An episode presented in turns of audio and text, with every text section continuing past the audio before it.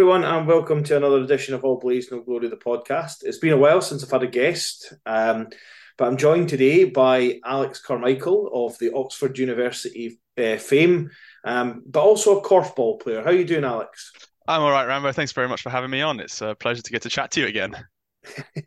now, Alex and I know each other through the world of ice hockey. Um, Alex is a an ice hockey goalie um, playing for uh, the Oxford University Vikings, Vikings, I'm not sure, and uh, about to transfer to Cambridge. Alex, first of all, what's it like being a goalie in Oxford? And uh, secondly, um, is what does it feel like crossing that Oxford Cambridge divide? Uh, I'll answer question one, then we'll get on to question two. Um, I think Oxford we're, we're very lucky. You know, we have the world's greatest collection of goalies in university sport. Most other teams or clubs have, you know, one or two to pick from. I think we started the year with eight, so we basically had two per squad. Mm-hmm. Um, but there's a good, you know, good little community vibe going on, good rotation through all the sessions, and making sure people get to play up, play down, support everyone else. Uh, on the Cambridge question, this is lies and fabrications on behalf of the BYHA Nationals Committee. I'm not actually going to Cambridge University. I'm just going home to Cambridge, the city. oh dear. Oh well, that was uh, that got that grew arms and legs because I genuinely believed you were going to Cambridge. Um, As did most of my family, which was worrying enough. so um, I'm not here to talk to you about ice hockey today. Um, got you on because you play um, a sport called korfball. So to start off with, can you explain what korfball is? Yeah, so korfball is a Dutch uh, sport. It's a ball and basket sport, so similar to basketball and netball. Uh, it's a mixed sex sport, so you have teams of, uh, or rather, the playing uh, squad is uh, two boys and two girls at each end of the court. The courts are pretty standard uh, indoor court length. It's 20 meters wide by 40 meters long, so two halves of 20 by 10. Um, and there's a, a long pole in the middle with the the the korf on it. The korf is just the Dutch word for the basket. So it's like a netball post that stands freely. It's inset some seven, eight meters in from the back of the court. So you can go around the back of the post, unlike in netball or basketball. And the aim of the game is to put the ball in the bucket. So uh, two halves. Each team is simultaneously attacking and defending. You have two boys and two girls per each half, which means you can't just kind of stack your lineup with really good shooters because you also have to be able to stop the other team from scoring. Um, and boys can only mark boys, girls can only mark girls. Uh, and there's a, a couple of movement rules, so you can't dribble with the ball, much like netball. Um, but there's a little bit of crossover from basketball where if you're dribbling the basketball and you pick it up, you obviously have two steps free to take a layup type shot. Same applies in korfball, so you can take what's called a running in shot, um, but obviously no dribbling or moving after you've stopped with the ball. Okay. Um, now let's uh, let's break that down just a little bit. So is there two is there two korfs in the game then, and one at each end? Yeah, that's correct. So you have your defending korf and then the korf you're shooting into. Right. Okay. Because I was just I was wondering if there were in the there was just one in the middle or something. No, and no. said that there's the teams are simultaneously attacking and defending. I take it it's just one ball in play when you you got to go quickly from attack to defense. Exactly, yeah. So when you when you turn over the ball, um, you have to work it back out of your defensive zone and get it to your attacking players, and then they can start their uh, attacking phase.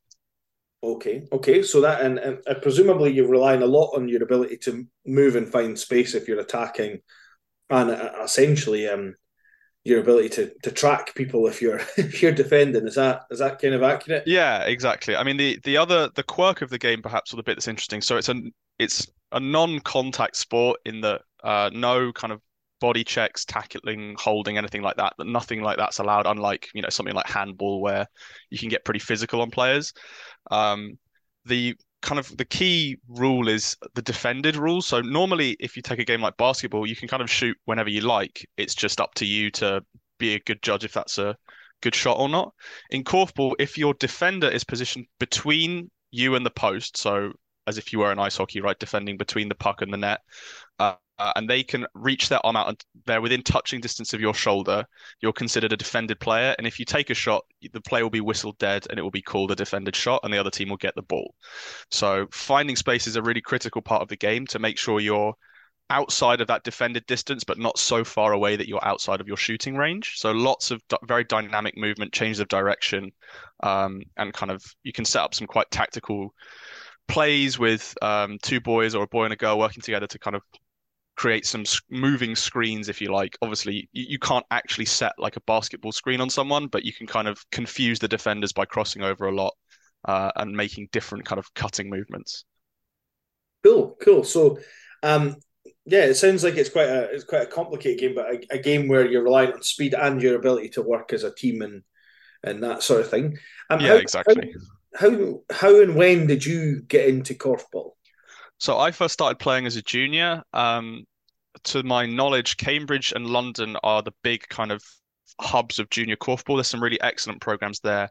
Um, Liv West, uh, sorry, Liv Jones and Chris West in Cambridge uh, doing a, a, huge amount of the youth stuff, and then uh, the Buckland family in London. And I'm sure there's many more that I'm less familiar with, but setting up lots of youth programs. So I had a friend at school who said, "Oh, I play this thing at like a local kind of sports hall. Do you want to come along one time and try it?" Because I'd been playing basketball with my school for a bit, and I thought, "Yeah, why not?" Uh, and I kind of got hooked from there and played um, in both the kind of Cambridgeshire regional junior team and for the Cambridge City Korfball Club. So the way juniors and seniors work in Korfball is a little bit uh, different to other sports because the senior competitions can be you can have juniors playing. So often you have lots of very good junior players who are maybe working towards the England squad or competing at kind of, you know, regional national level. Um, alongside people who have taken up as adults or you know ex juniors who are now moving on to the senior levels of competition. Cool, cool. And and what's the um?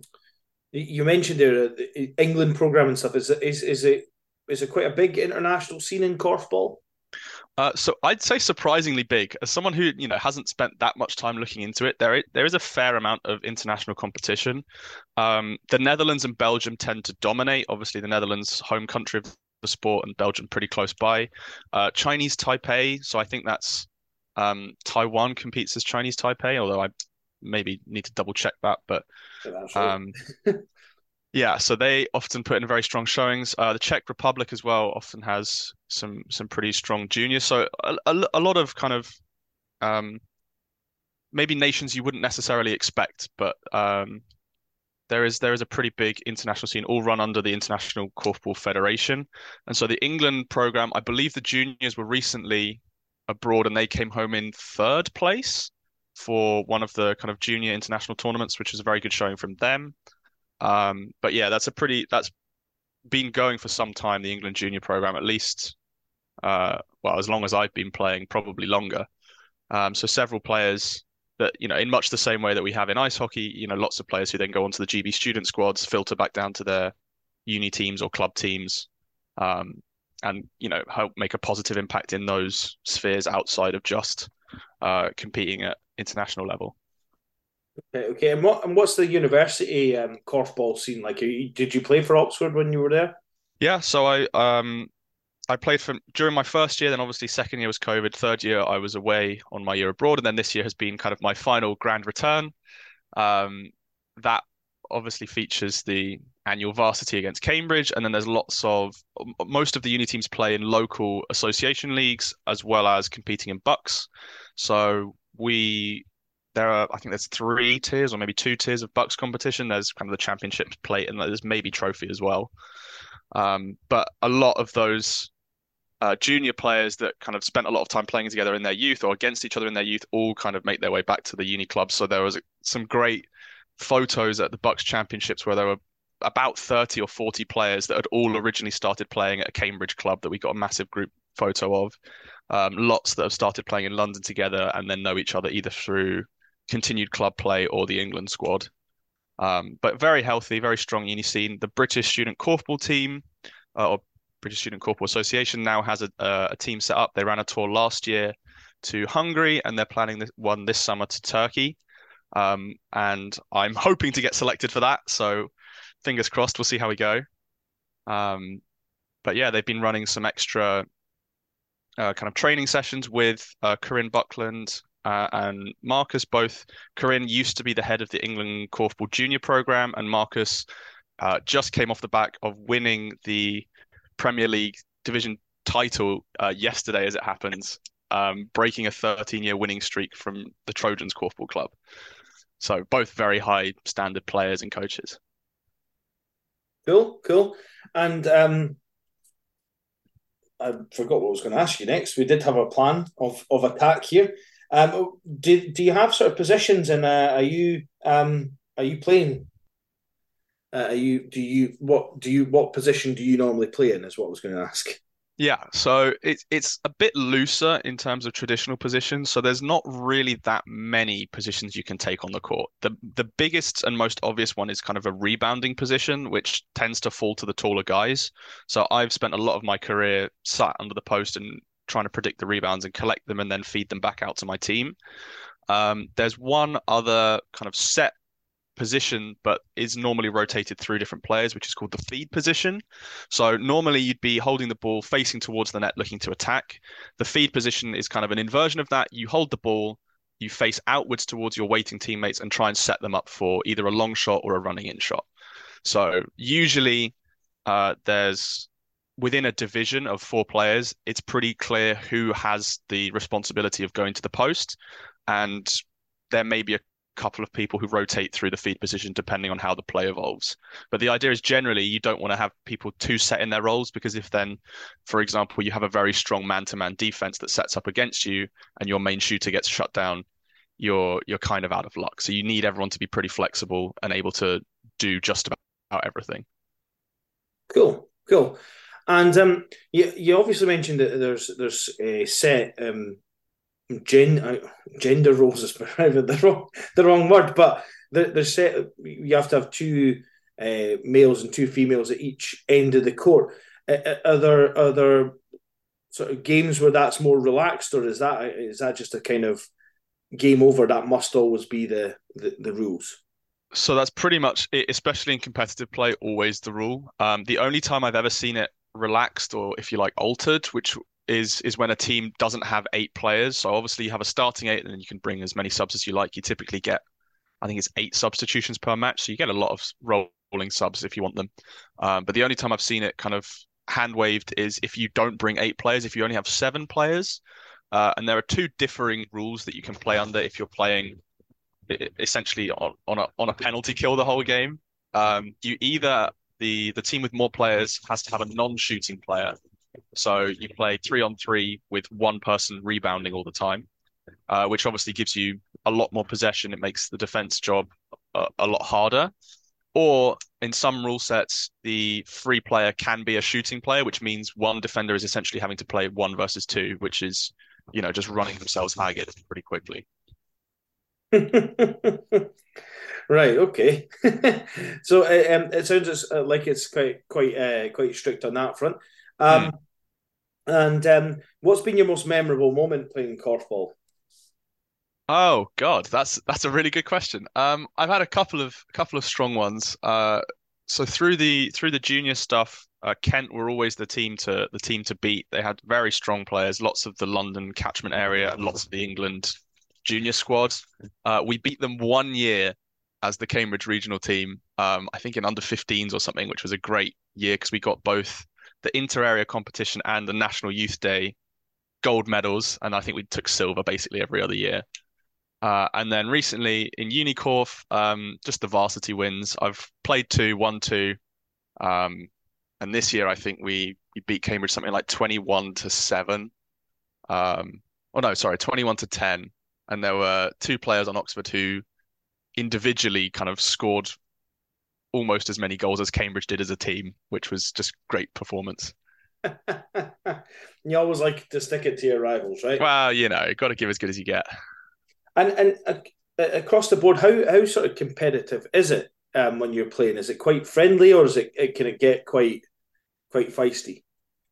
Uh, very much depends on the clubs. There are teams and clubs with a bit of a reputation for being a little bit more chippy and kind of maybe arguing the calls a bit longer than they need to, or you know, just getting a bit more uh, physical. Sometimes there are some teams that play it pretty clean. On the whole, I think it's a pretty good-natured sport. There's no real kind of bust-ups.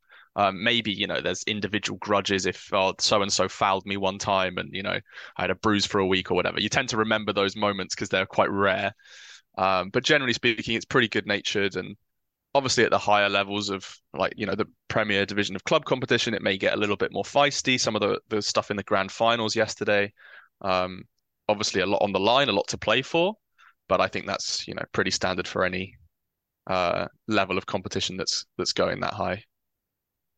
Cool, cool. And if you were to try and sell korfball to someone what would you um what what would you tell them? How would you sell it um it's a great social sport. Uh, I think you know, obviously, it being mixed gender, you don't get a lot of the kind of pettiness that sometimes crops up in single sex sports. Uh, lots of very varied backgrounds that people come from, and um, great. It, it, just a just a very fun sport. You know, I think a lot of the a lot of the year I spent. Ice hockey is a very different environment, but I kind of always knew I could come to korfball and chill out and see some friends, have a good time, put the ball in the bucket, and go away feeling pretty good about myself. And I think it's just a very good feel good sport. Very good. Very good. And for those of you, I know that predominantly we talk about Scottish sport on here. There is a Scottish uh, Korfball Association. Um, there is. There's a Scottish national team. And uh, fun fact the Oxford squad came back just, well, very early this morning from a tournament put on by St Andrews and Dundee uh, collectively. There were two days of beach korfball and outside Astro korfball.